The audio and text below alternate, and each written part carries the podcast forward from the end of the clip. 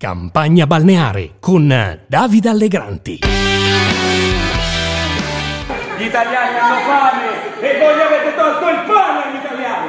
Non sei degno di dire quello che vogliono! Benvenuti, benvenuti, martedì 9 agosto 2022, seconda puntata di Campagna Balneare. Io sono Davide Allegranti e saremo insieme fino al 25 settembre. Beh, avete riconosciuto la voce, il tono soave, le parole suadenti? Era il 31 gennaio 2014 e quello era proprio un sontuoso Alessandro Di Battista, populista col botto, allora deputato del Movimento 5 Stelle. Il malcapitato al quale si stava rivolgendo era Roberto Speranza. Ah, i bei tempi, quando ancora si poteva mandare a fanculo la gente e passare per rivoluzionari, altro che i borghesi di oggi in pochette. Dibba non è più in Parlamento dal 2018 e neanche ci tornerà, non con il Movimento 5 Stelle almeno, visto che Beppe Conte è riuscito a tenere lui, Virginia Raggi e persino Rocco Casalino fuori dalle liste elettorali, il che, attenzione, non lo mette al sicuro dalla defenestrazione che potrebbe avvenire comunque dopo il 25 settembre, giorno delle elezioni. Di Battista e Raggi sono pronti a riprendersi il Movimento 5 Stelle al momento opportuno, lasciando a Conte il posto che più merita, quello di passante della storia. Intanto, però, l'ex presidente del Consiglio ha capito che sarebbe andata a finire male con Dibba di nuovo in Parlamento. Dibba era stato avvertito: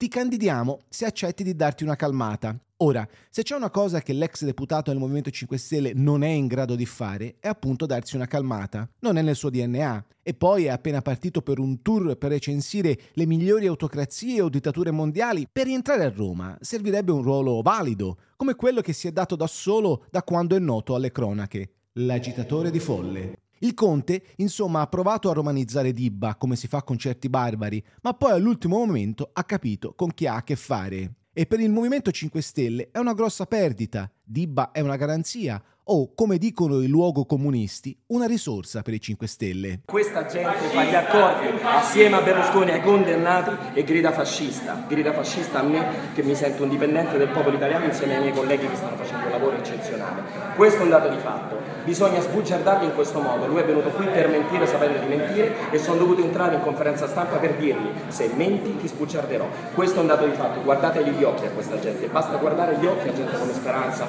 a Brunetta, a Sisto, a Berlusconi a Renzi per capire che vogliono fare gli interessi esclusivamente dei banchieri, dei lobbisti e purtroppo del crimine organizzato. Movimentista della prima ora, pronto a salire sul palco con il casco in mano e a consultare regolarmente idraulico e meccanico a Roma per prendere le grandi scelte strategiche, Di Battista non ha pietà nemmeno per gli ex amici. Dell'ex compagno di viaggio Luigi Di Maio ha detto: Non ha un voto. Chi conosce il fanciullo di oggi lo evita. Trasformista, disposto a tutto, arrivista, incline al più turpe compromesso pur di stare nei palazzi.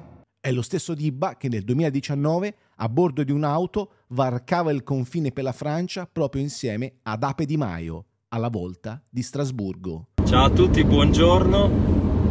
Io mi fido assolutamente di Luigi, anche alla guida. E Dillo un po' più convinto. Mi fido di Luigi Ecco. anche alla guida. Perfetto. È uno- sei un ottimo guidatore. Stiamo andando a Strasburgo, stiamo di nuovo insieme dopo qualche mese di, di distanza.